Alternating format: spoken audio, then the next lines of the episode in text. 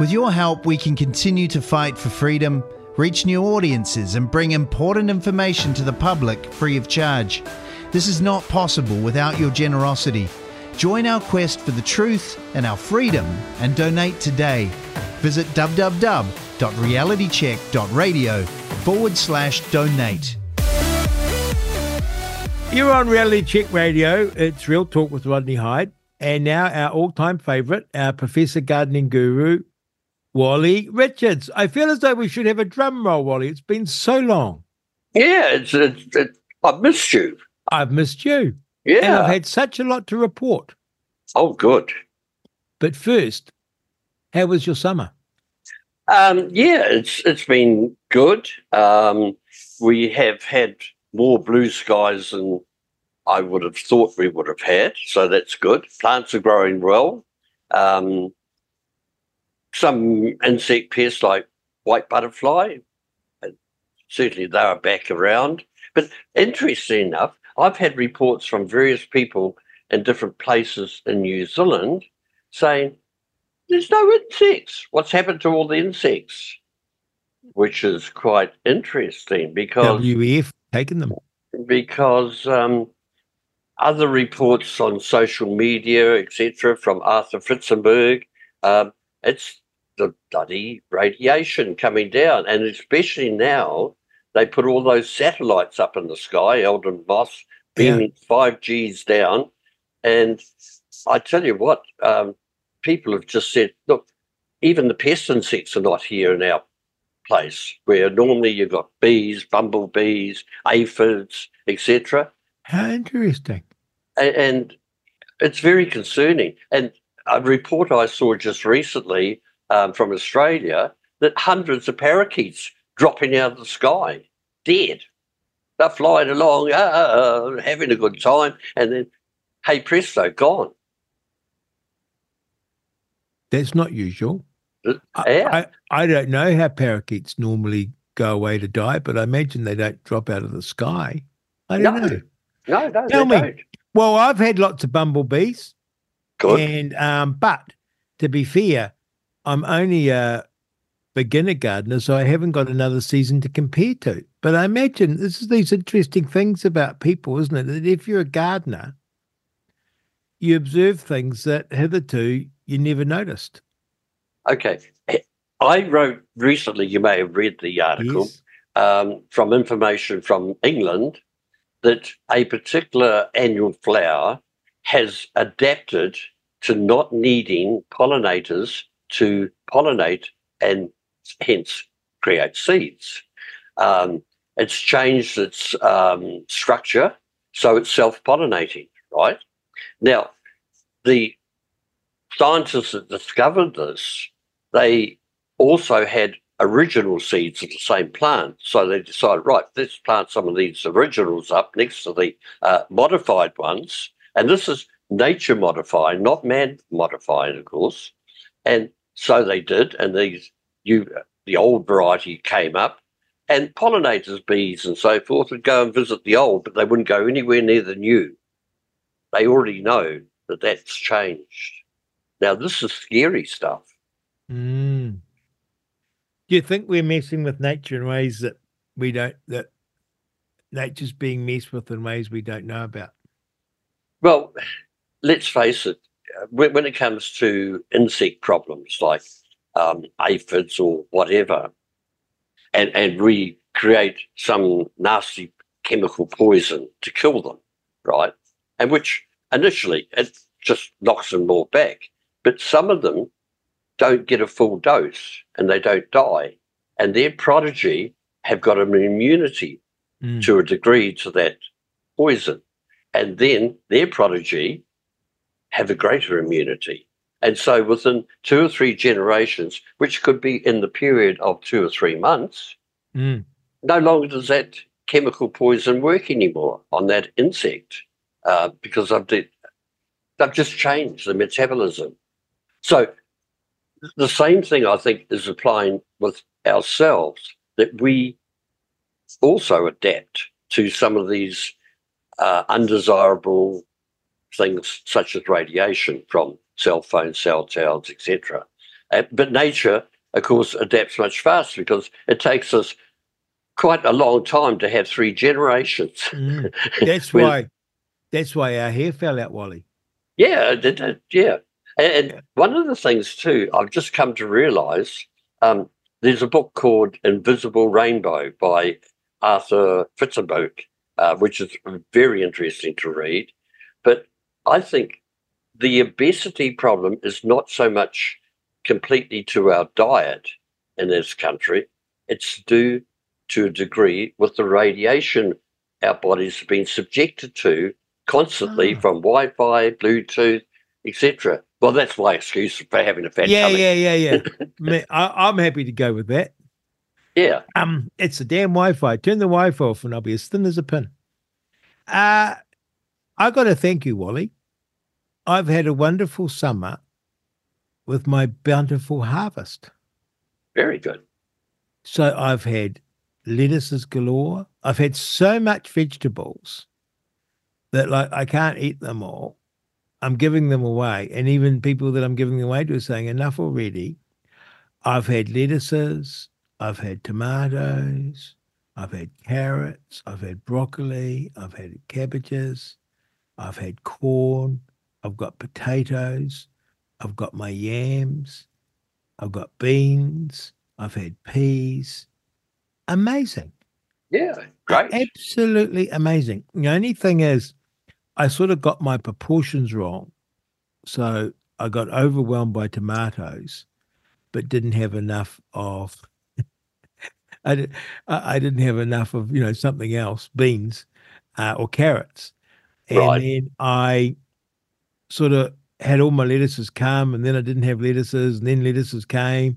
And of course, it's a tough climate in central Otago. So things, boy, um, when the sun's shining long days and you keep the water up, which is a mission in itself, man, do the plants grow. My yeah. You literally, you literally see them grow in a day. And if you're away for a couple of days from your garden and then you turn up, you actually fall over because it's so it's it's like a tropical tropical growth. Yeah. And more exciting still, my nursery, where I've got, you know, hundreds of beech trees and tussocks and that that I'm nurturing. Man, have they grown. I truly can't believe it. But you know the best thing I grew? Oh. Garlic. Oh, right. I I I'm an uh, amateur cook. And I've enjoyed my eating my own potatoes and lettuces and carrots, and I particularly enjoyed the corn because it's so fresh and succulent, and you get this great sense of achievement, wonder that gosh, I planted that, and here we are as a family eating it. It's just so different to going off to the supermarket and buying a bag of spuds and carrots and uh, and you feel it very nutritious. But the garlic, the garlic was so different to the what you get in the supermarket. It was astonishing. You, you haven't been buying the Chinese garlic, have you, in the supermarket? Well, turns out, as I've been explaining it to people, that's the exact thing they say to me. I said, I don't know. I just buy the garlic. But right. there's a but it's Chinese garlic, right? What is the story with that garlic? Um, I, I don't really know. I I see it there in the big bundles yes. uh, in the supermarket, and the word on the street is, "Oh, you don't grow that one. It's not whatever." I don't really know because I, have never tried to grow it or or played with it. I, I do know in New Zealand, in last season, I was able to get about six or seven different varieties of garlic from a place called Timatai Garlic. And um, I grew them. But unfortunately, I didn't have the success that you have had uh, with the garlic. But different varieties of garlic have either stronger flavor or, or weaker flavor. Um, so th- there is. The, the interesting thing, um, there's no such thing as black garlic naturally because there's no such thing in the animal. world. And and I see there's some outfit who promotes black garlic. Black garlic is something that's actually been baked in the sun and make it black, ah. apparently, according to research I did through Google or whatever. Um, so yeah, a, a, bit of misdemeanor there. Um, garlic, the biggest problem with garlic for a lot of people, and you're fortunate that you have not been hit with garlic rust. Garlic rust came through New Zealand about three to four, five years ago and has decimated a lot of garlic commercially and domestically. Oh, wow. Um, the garlic rust uh, strikes later on in the season, um, probably about two or three months before harvest time.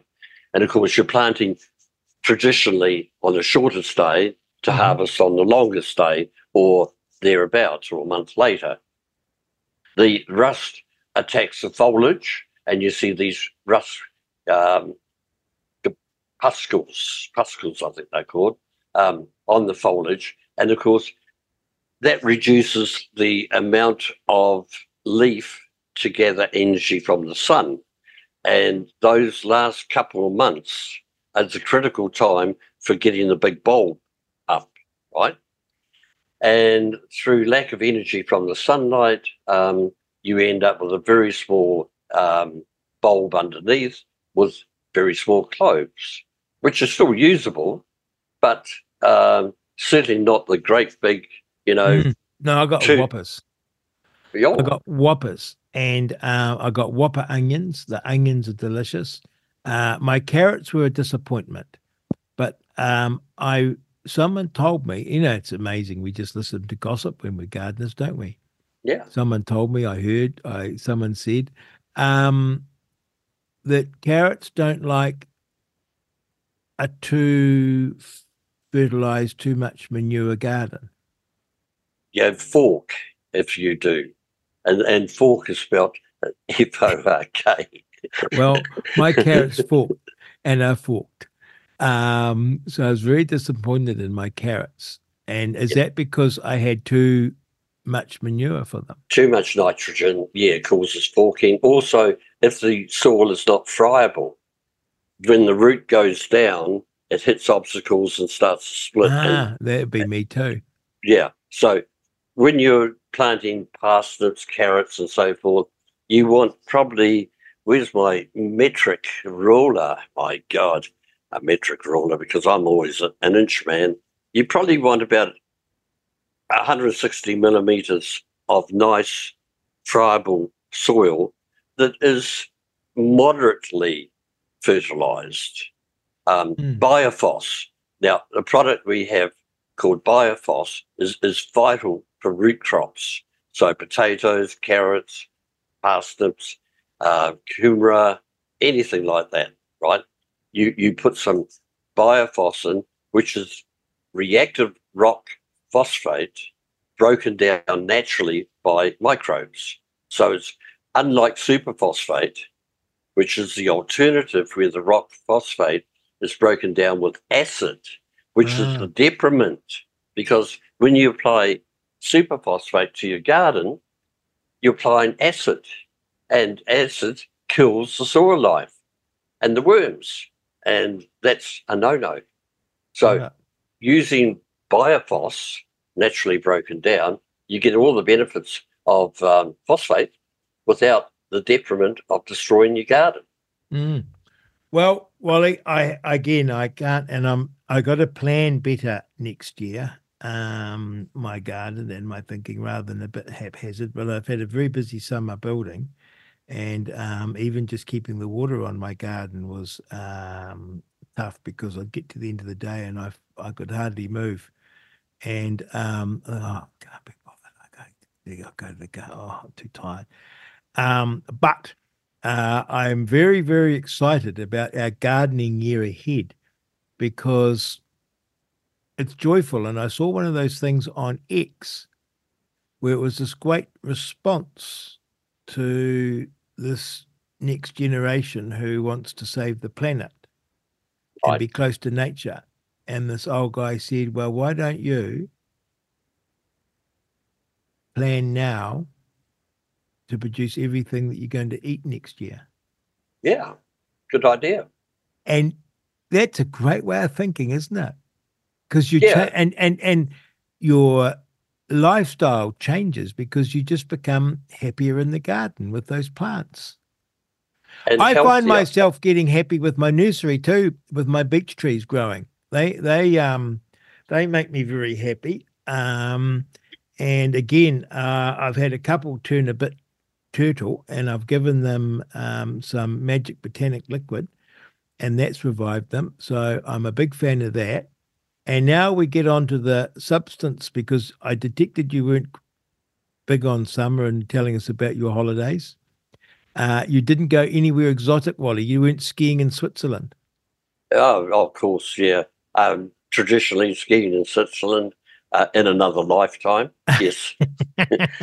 no, no, I was here. Um, I like. We've been really busy. Um, lots of people placing orders for products and so forth. Um, the garden centres in Mitre 10, um, we don't deal with Bunnings or um, the warehouse, but they've been quieter. But then again, of course, retail is quieter. People are watching their money at the moment, and um, but they they're certainly going to mail order and, and buying a lot there. Um, and, and that's a point too. People that um, in various places in New Zealand, it's a great thing if they go to the Mitre 10 and they say, Where's Wally's neem tree powder? or, or, where's Wally's uh, neem tree oil? Or something, you know? And, and if enough people do that, in fact, Yeah, right. years years ago, I wrote an article about lime sulfur, right? Now, this is an interesting story, right? Lime sulfur is a very old product which is only used in wintertime on deciduous plants like fruit trees and roses. And its action is burning. Lime sulfur burns and it kills the diseases and the insect pests harboring over, right? It, it fell out of favor a- as time went on. And so many years ago, I wrote an article about lime sulfur and how people should use lime sulfur uh, this time of the year, which was going into winter, right? Well, I had a garden centre um, down the South Island contact me and curse me. I said, why? He said, I've had lime sulfur on my shelves for so many years and nobody's ever bought it. Suddenly it all sold and I had to buy some more in. it's the power of the, your written word. The. Yes, the power of words and knowledge and so forth. So, um, yeah, I'd, I'd like to see because particularly garden centres and Mitre 10, I don't favour Bunnings, even though I shop there, of course, um, because some of the things are cheaper.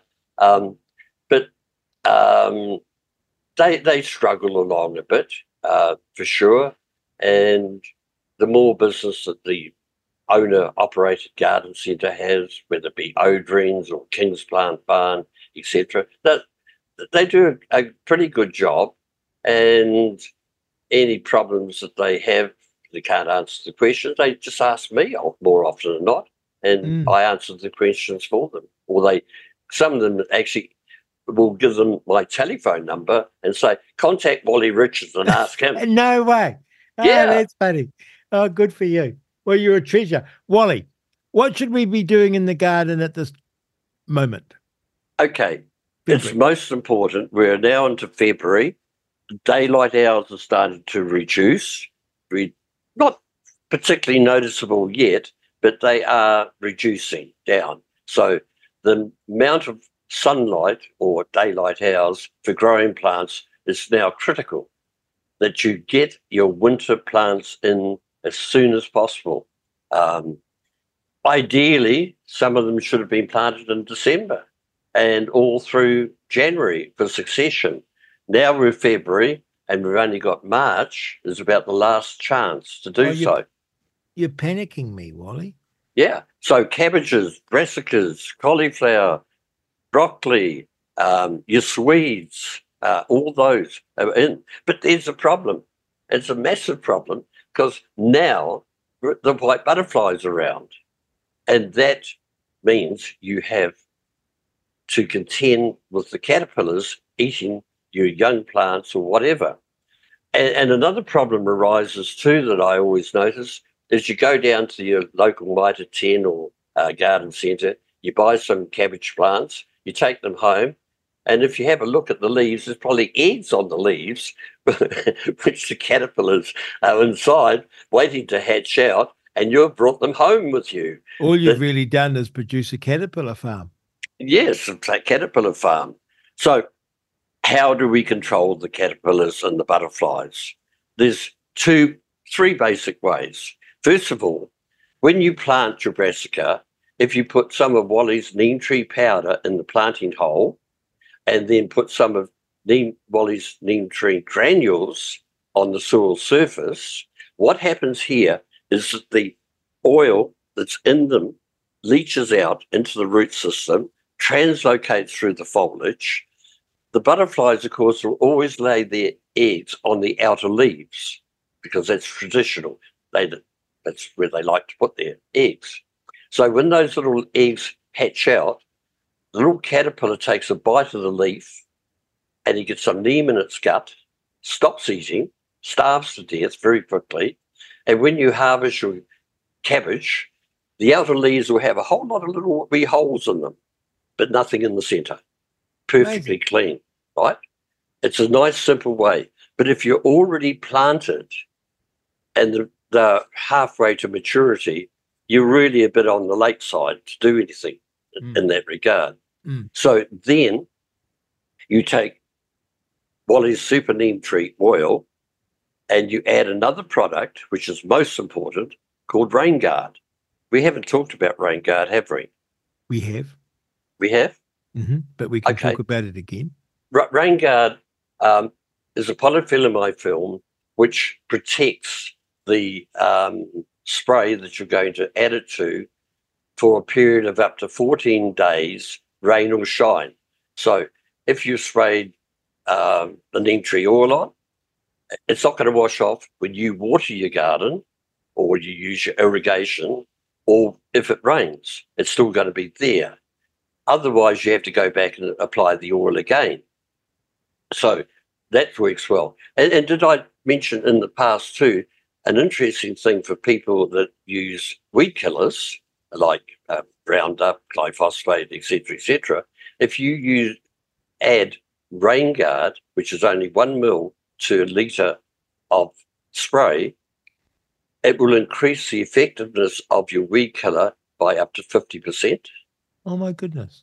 Yeah, it, it acts as a chemical bridge because one of the problems with glyphosate and a lot of uh, herbicides is that shiny leaf plants uh, or hairy leaf plants, they stop things getting into them that they don't want to get in, which is like herbicide, right?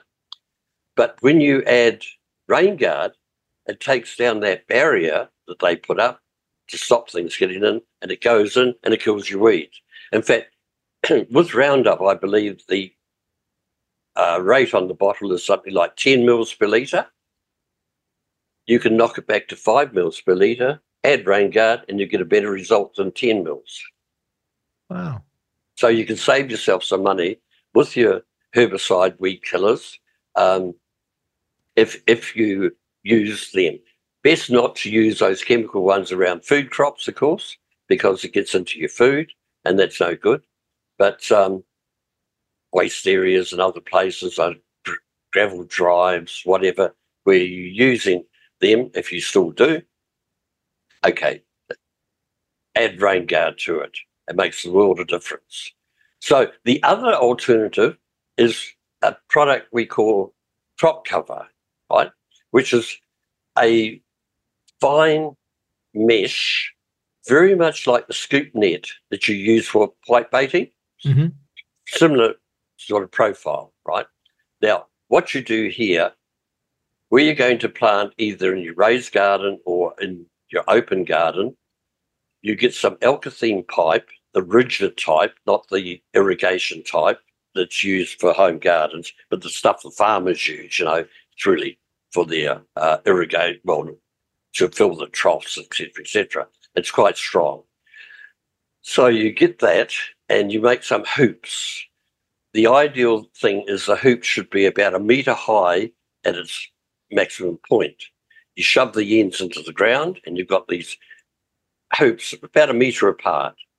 Over that, you put your crop cover, right? Got it. On the far side, to hold it down, you put dirt. You just cover it with dirt. At the ends and in the front, you use old bits and four by two or whatever to hold it down in place. You plant your brassicas free of any eggs, you've inspected them, under that, and they grow twice as fast because it's a microclimate now. Rain or watering will go through, no trouble. You can take the four by two off the front, fold it back a bit, weed and cover it. It stops the butterflies getting to the plants. It stops the cats getting to the plants. It stops the birds getting to the plants. So you, you've protected your plants perfectly. And I remember one season, I had this crop cover like that over um, several broccoli plants, which I had planted, and they grew magnificently. Perfect foliage, no holes, lovely big heads on them, and so forth. And it was getting well into autumn. The white butterflies had finished for the season. In it was going into winter. That, that gone. And I thought, oh, good.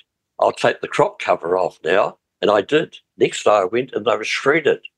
The birds bloody got into them. Birds. Yeah, they just ripped them apart. Perfect plants, the best I've ever grown in my life. My God. Things. Yeah. So crop cover is something we have. It's four meters wide, um, and we sell it by the meter length. You can use it season after season. I've got some stuff that's ten years old. It's still good as gold. Mm. It's a good, nice way to do it.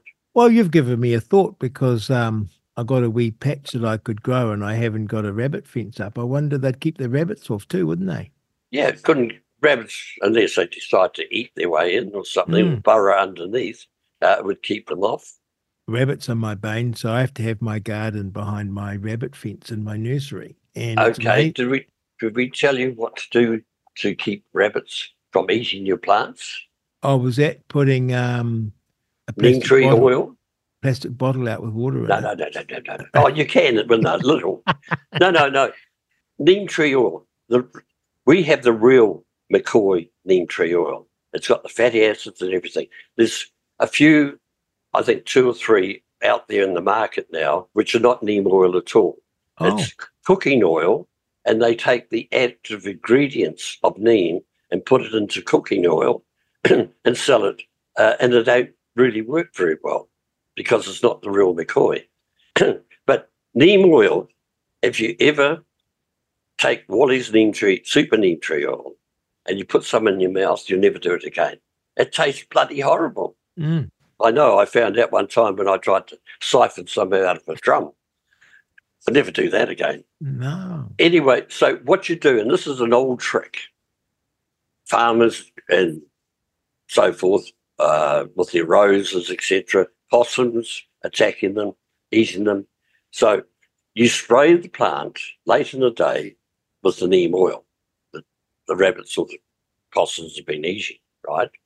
They come along, they have a little bit of a nibble on the leaf, go, oh, yuck. And the smell of the neem is there. So they associate the taste with the smell. Very sensitive animals. So when they come back, if the smell's there, they leave the stuff alone. And rather than having to spray all the time, even with rain guard, you then, after they've learnt their lesson, you put some neem granules on the ground, which creates the smell without having to spray. And the smell's there, they come along, oh, no, no, I can't eat that. It's horrible. Well, I'm going to give that a whirl, Wally, as we say, and I will be staggered. Do you know where in Otago here, the rabbits chew through tanalised posts Okay. until they fall over? Die of the chemicals. well, until the posts fall over. God oh, knows the posts, not the rabbits. rabbits.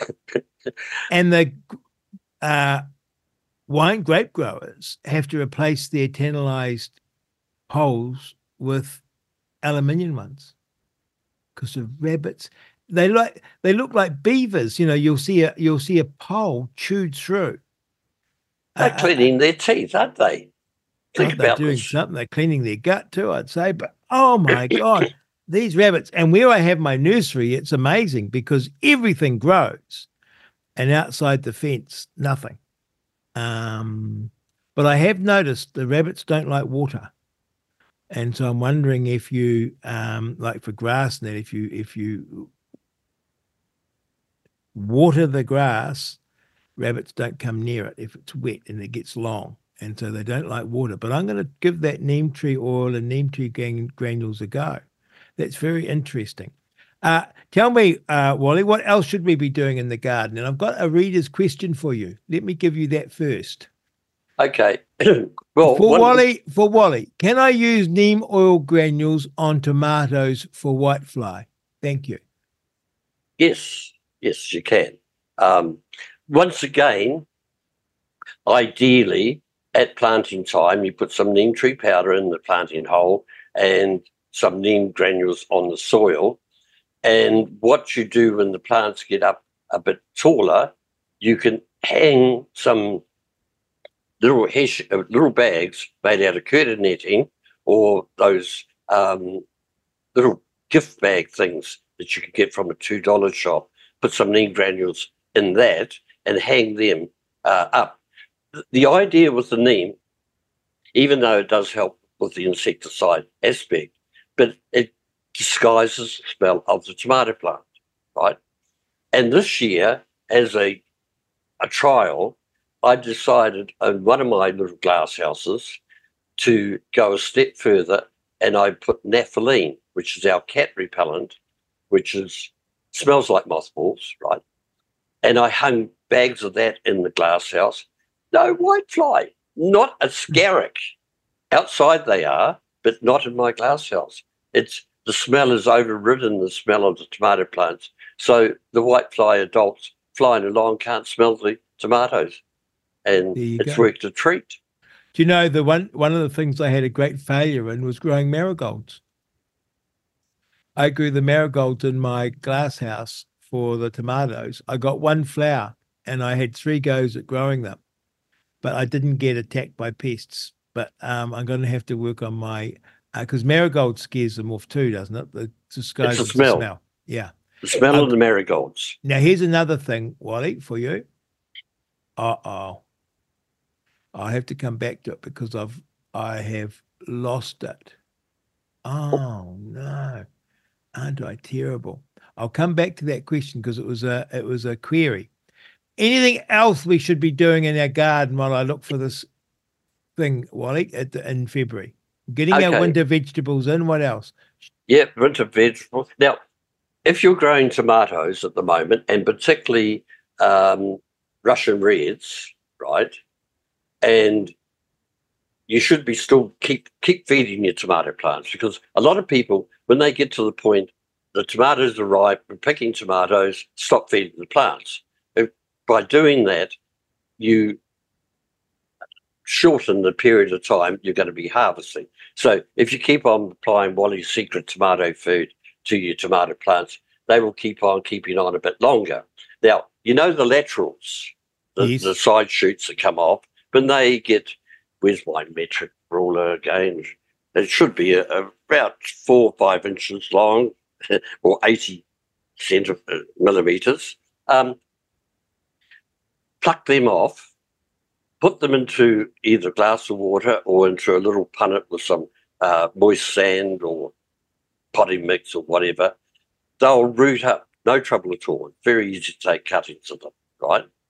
Now, if you take cuttings of them now, and then once they've shown some new growth on them and they're away, then you pop them into a reasonable size um, pot, say 20 centimetre pot, and let them grow up to about a metre tall. Now, if you've got a glass house, of course, you can have them in your glass house. And if you haven't, you can have them in some situation because they're in a container where you can protect them and have them fruiting in the wintertime. So you're getting tomatoes at a time which uh, they're more expensive by miles.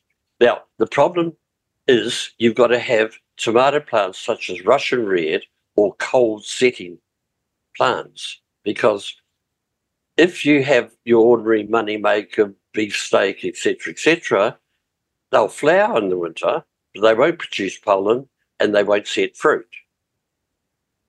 They'll only produce pollen if they're cold setting. And there's one called um, Alaska or something. I think King Seeds or uh, Egmont Seeds have got it, which is only a small bush type tomato, but that will set, uh, fruit in the middle of winter, no trouble at all, because it's cold setting. Cold setting. Oh, I didn't appreciate that. Yeah. Um, I have to say, I was misled. I was led astray by my wife. Not the first time. Uh, she likes cherry tomatoes. Right. And um, me, I like big tomatoes because I like them sliced on my toast.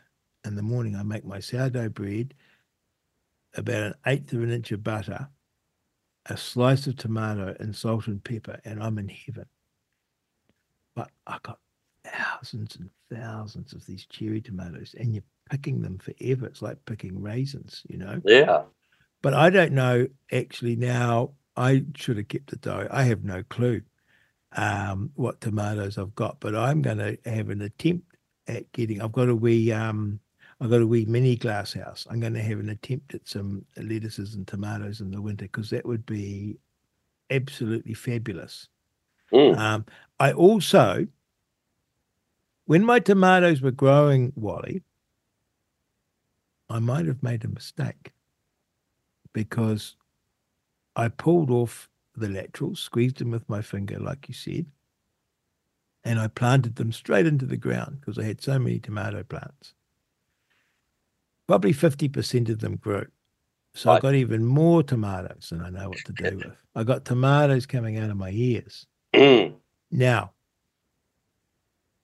I then got a bit weary because I thought my poor plants are taking a hiding. So I stopped picking the laterals, thinking that, you know, I was going to hurt the plants too much. My tomatoes are totally overgrown. It's it's it's like a forest. Yeah. And I got to rummage through to find my tomatoes. So clearly I should have been more aggressive with the laterals, right? Right. Yes. Because How do you uh, work that out? Well, you may harken back to a time when there was a thing called Super Tom tomatoes. Yes. Now, it's the nursery that grew Super Toms has gone some years ago, but they were a, a particular favourite. The there's also what they call now grafted tomatoes. Now, grafted tomatoes are the same as Super Toms, but Super Toms, of course, is a proprietary name, and you Mhm. can't use that, right? Now, the idea with a Super Tom or grafted tomato is you've got the trunk that goes up, and then a couple of the early laterals that are coming off, you take them to the side, and you have three stakes. So it's like a trident I see. you have three plants off the same rootstock, right? Yeah. And you have had to feed them very well, but then you take the laterals off. Um, if you grow like Scoresby dwarf or Russian red, which are dwarf type tomatoes, not that they have small plant, um, fruit, but they are a bush type tomato, right? You don't have to take the laterals off them but they will spread out a good meter wide and a meter high and be quite dense from all the side growths, etc., but give you a very big crop of um, reasonable tomatoes. If, if you want to grow big beefsteak tomatoes, when you have one tomato slice, one slice covers your bread for your sandwich, then ideally you have to grow a, a big variety, and some of them can be up to a kilo or more in weight, They Ooh, can be bloody big. Um, but you only allow a certain amount of fruit to set or have on the plant because you've got to put all that energy into that those few fruit. fruit to get the really big size. Mm. So, um, yeah, that's where you Every time I talk to you, I just want to rush off, get gardening. I've been busy building, learning to build. I built two cabins. Well, I'm halfway building two cabins. And I get so tired doing it that I my garden has been a little uncared for. It's it's we're ticking it along, but I want to. But talking to you, I just get so fired up. I want to rush out and get gardening. Should I be in a little mini glass house growing lettuces?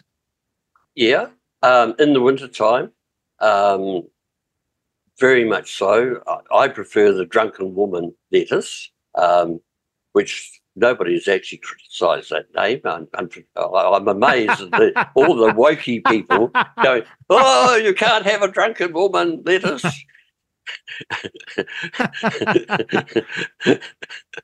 I, I don't know what you call it. You could, it's not a drunken man.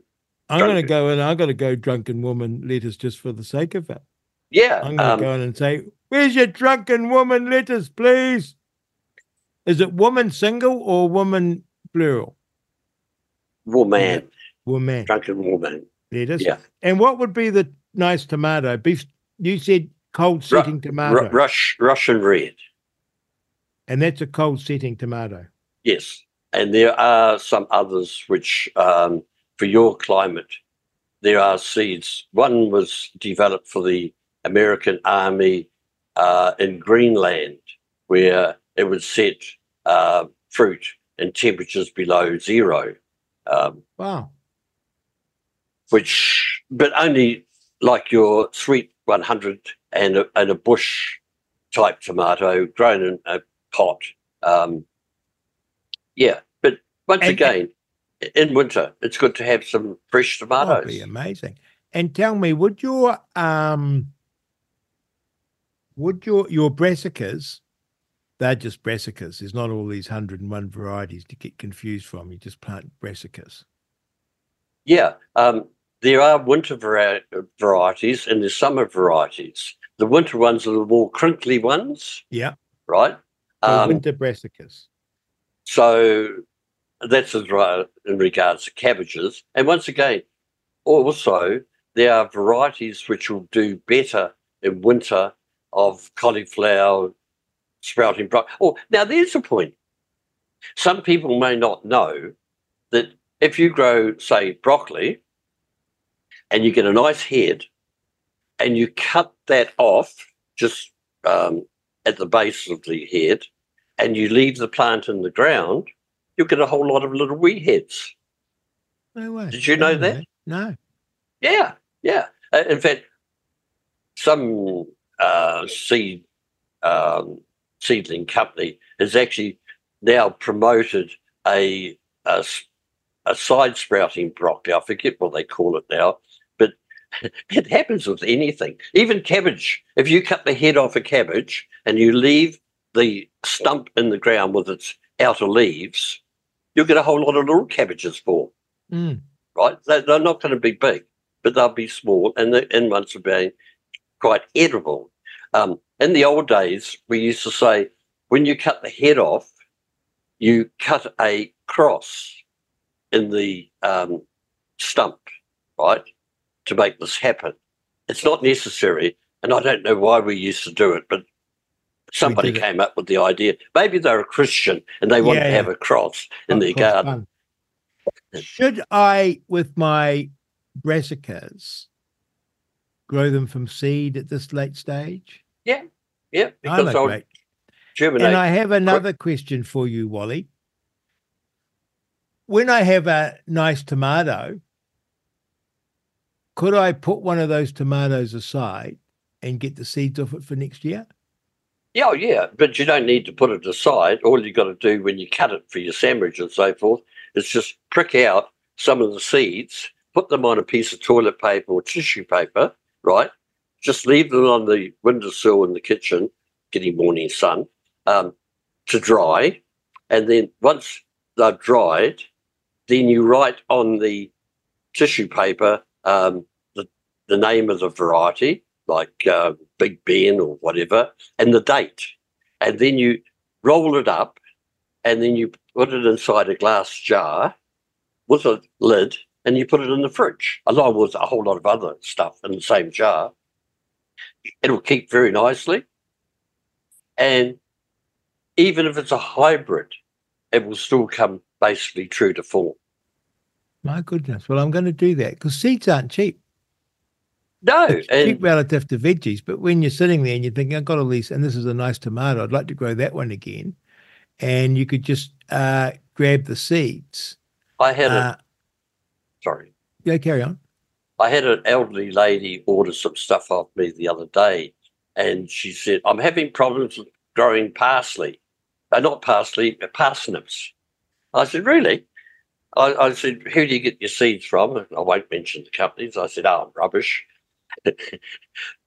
Parsnips have a very short germination period, right? Within one year, your germ rate will have dropped significantly. Um, and particularly if not stored properly, right? So you have to ideally have very fresh seed, right? And I said, well, by chance, I've got some parsley that's gone to seed. I'll give you some lovely fresh seed. So I sent her a packet along with her products. Um, and they will germinate, you know, you get a 100% strike.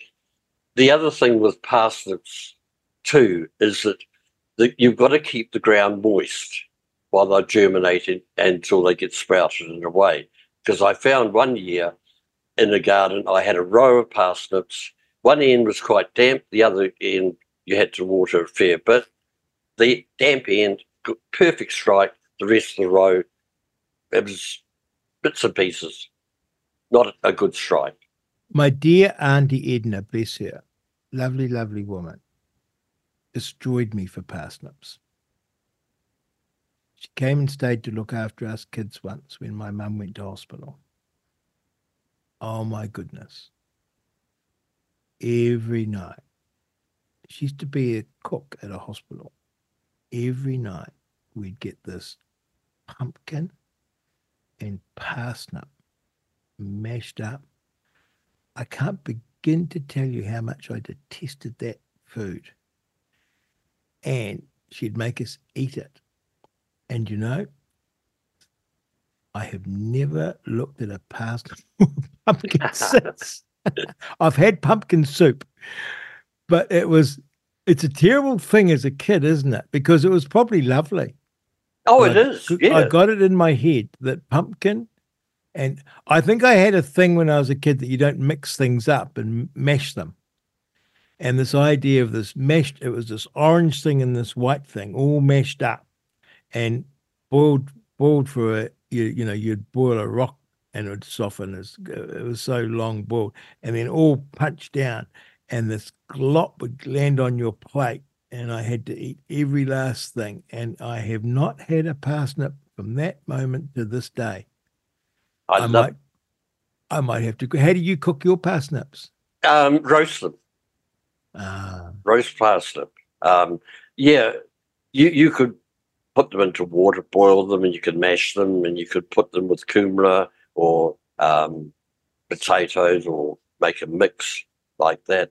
Um, I must say it's different when you grow grow it. Like that was my dad's parsnip and dad's pumpkin. He grew them, but I think if I sat down and I grew a parsnip, um, I, I would be different. I've got that topic for you, and it's this. This comes from Hugh from the Tropical Fruit Growers New Zealand, and this is this is um, challenging for you, Wally. It says, "Hey, no disrespect to Wally. Yeah, it's a bit of a start, right? no disrespect. but he may be unaware of a product designed specifically for grass species.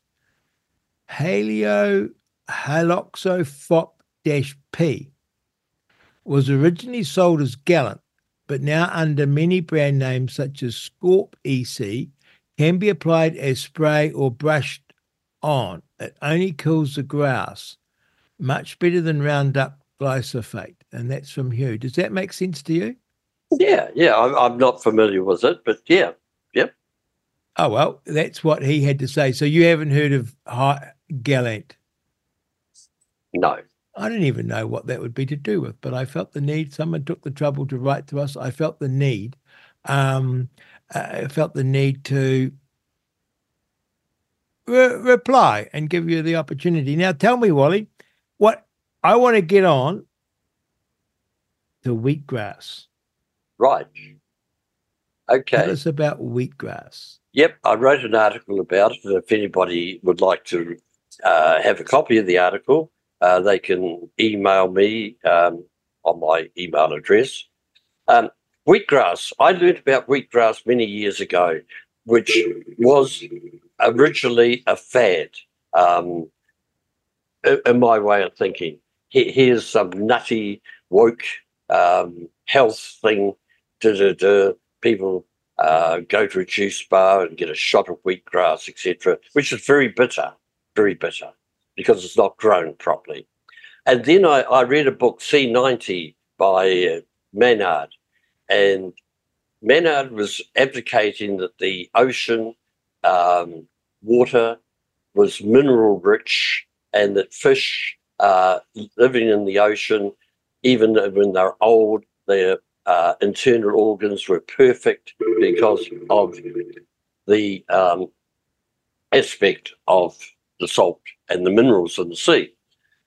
And in the book, it said that wheat and barley were two plants that would take up every mineral that was made available to them. And there's 114 minerals and elements in the ocean water, and 114 known to man.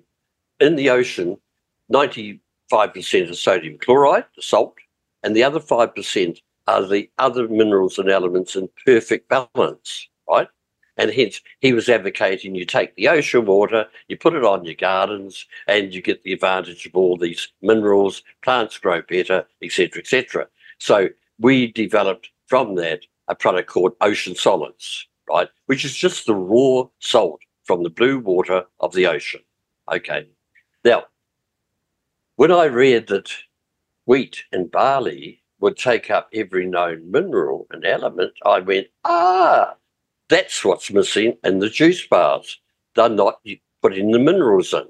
So I grew some wheat grass, which is just wheat seed anyway. It's just ordinary wheat seed. There's nothing special about it. I thought it was a special blend, but no, any wheat will do. Um, ocean solids and Wally's unlocking your soil, which is all the minerals from uh, the rock dust, right? So you put those into the tray that you're going to grow your wheatgrass in, and then you cover them and you sprinkle your wheat seed very thickly so they're basically touching each other, right? And then you get your magic botanic liquid made up in a sprayer and you spray, spray, spray and wet them all down, right? Then you're getting the minerals from prehistoric times into your wheat. Then you cover it with a bit of sand or uh, compost and then put a sheet of glass over because the birds and the mice will find the seed and it'll rip the whole thing to pieces. So you've got to protect it while it's germinating. Keep it moist with non-chlorinated water. And then when the grass gets up to about the level of your uh, sheet of glass, this is in a polystyrene box we're talking about, then you take the glass off and you put some curtain netting or crop cover over it to stop any damage happening and let it grow. When it gets up to my metric ruler size of around about 10 to 15 um, centimeters. You cut the grass with a pair of scissors at basically soil level, and, and you get a couple of handfuls of this grass. Then, and this is most important, you put it into a manual turn the handle juicer. It cannot be a high speed juicer because it destroys all the enzyme and all the goodness of the grass because of the heat factor. So it's got to be squeezed out. You get a shot of glass, um, from a handful or two, say about 50 mils or so, and immediately you've juiced it down the hatch, ideally on an empty stomach. And I tell you what, it is the most powerful uh, health supplement that you could think of. It is sweet, it's mineral rich, and will change your life. Honestly. I had people after I advocated it some years ago about how to do it, so grow and so forth. One person who was on chemotherapy, he said, I got onto your wheatgrass. He said, I haven't lost my hair. I haven't had any adverse effects, but I'm taking a shot of wheatgrass three or four times a day. Amazing. Right? There's other people who've had health issues that doctors can't do anything for. They've got on to having two or three shots of wheatgrass a day, and they've grown a lot of grass to do that, of course, uh, and barley grass. The Filipinos, my partner and all her friends, they don't want wheatgrass, they want barley grass. Barley grass is a bit more bitter, but once again, it, has got different properties uh, to the wheat in a sense. So you could grow them both in the same box or in the same garden pot yes. or the same raised garden and cut them both and and start taking it.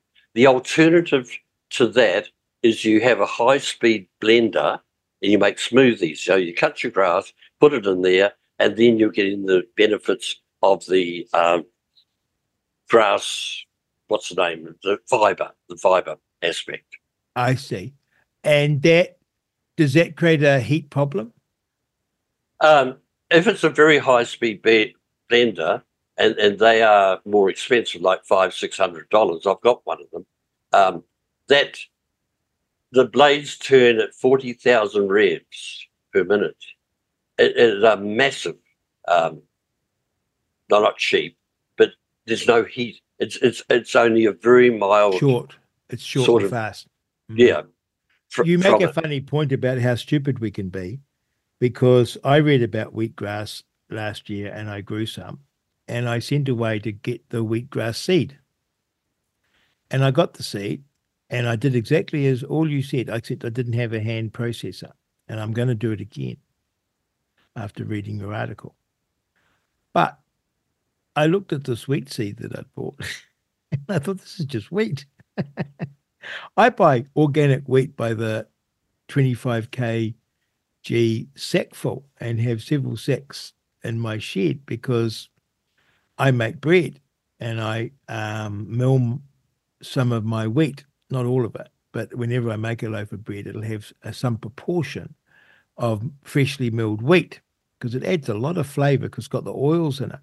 Mm. And so I'd gone off and bought this 100 gram of wheat seed when in fact I had about 150 kgs of it in the garage so you don't, yeah, it's just ordinary wheat.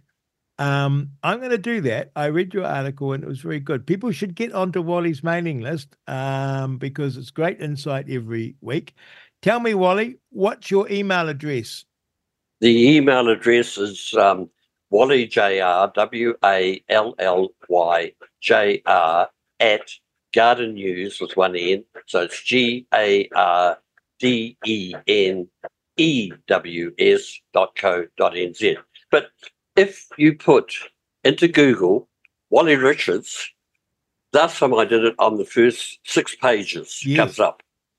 And and there's all links to Phone articles numbers, and everything. God knows what else. So an easy way to do it is that our mail order website, um, of course, is the same as our telephone number. So it's www 0800 466 464.co.nz.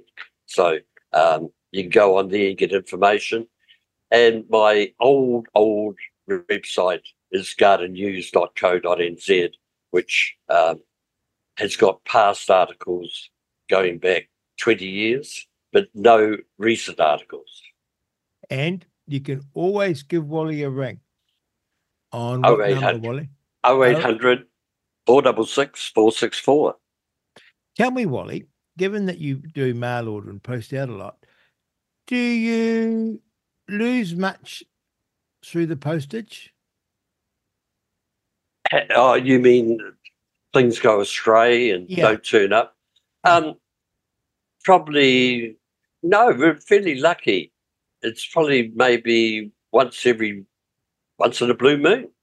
Is, Yeah. is a parcel goes missing. Um, I I, I'm just- su- I'm surprised because we posted a lot of our new book out in in using New Zealand Post envelope A4 envelope, um, and I thought, oh my god, but none have gone missing. So Hmm. congratulations, New Zealand Post. Yeah. Well, I just had some tea I ordered before Christmas and it never turned up and it was so irritating. I actually think someone pinched it out of my letterbox. And um, I just wondered if it was a thing because I was so. I got the thing that it was delivered. And when I got to the letterbox, it wasn't there. And I spent a long time sort of chasing it. New Zealand Post assured me that it would be put in the box. And I can only assume that someone came along and thought, oh, that's some nice tea and pinched it. But it's it's not Yeah. something I'd ever heard of before. We, we get that, particularly in Auckland. Uh, there are people apparently that sometimes, particularly Christmas time, that follow the couriers around, and when the couriers go, they suss out the place and then pop in and pick up the parcels, and then they take mm-hmm. them home, open them up. If they can use them themselves, well, okay, good. But if they can't, they put them on Trade Me for a dollar. My goodness. Yeah. There we have it. Our gardening guru, Professor Wally Richards. So wonderful to be back on air. So wonderful to have Wally. Wally, thank you for your experience and your knowledge. I look forward to talking to you soon. Good. You're on Reality Check Radio, Real Talk with Rodney Hide, a living treasure, a treasure of knowledge of gardening, and all round good guy, Wally Richards. Thank you for listening. We are truly blessed in this great country of ours to have this community, to have these people, to have these guests, and especially to have Wally Richards sharing with us that wonderful thing and that gift of nature gardening, where we can grow beautiful gardens that fill us with wonder and we can grow our own food to keep us nourished and healthy. Thank you for listening. Thank you for tuning in to RCR Reality Check Radio. If you like what you're listening to, dislike what you're listening to, either way, we want to hear from you. Get in touch with us now. You can text us with your message to 2057. That's 2057. Or email us at inbox at realitycheck.radio. We would love to hear from you, so connect with us today.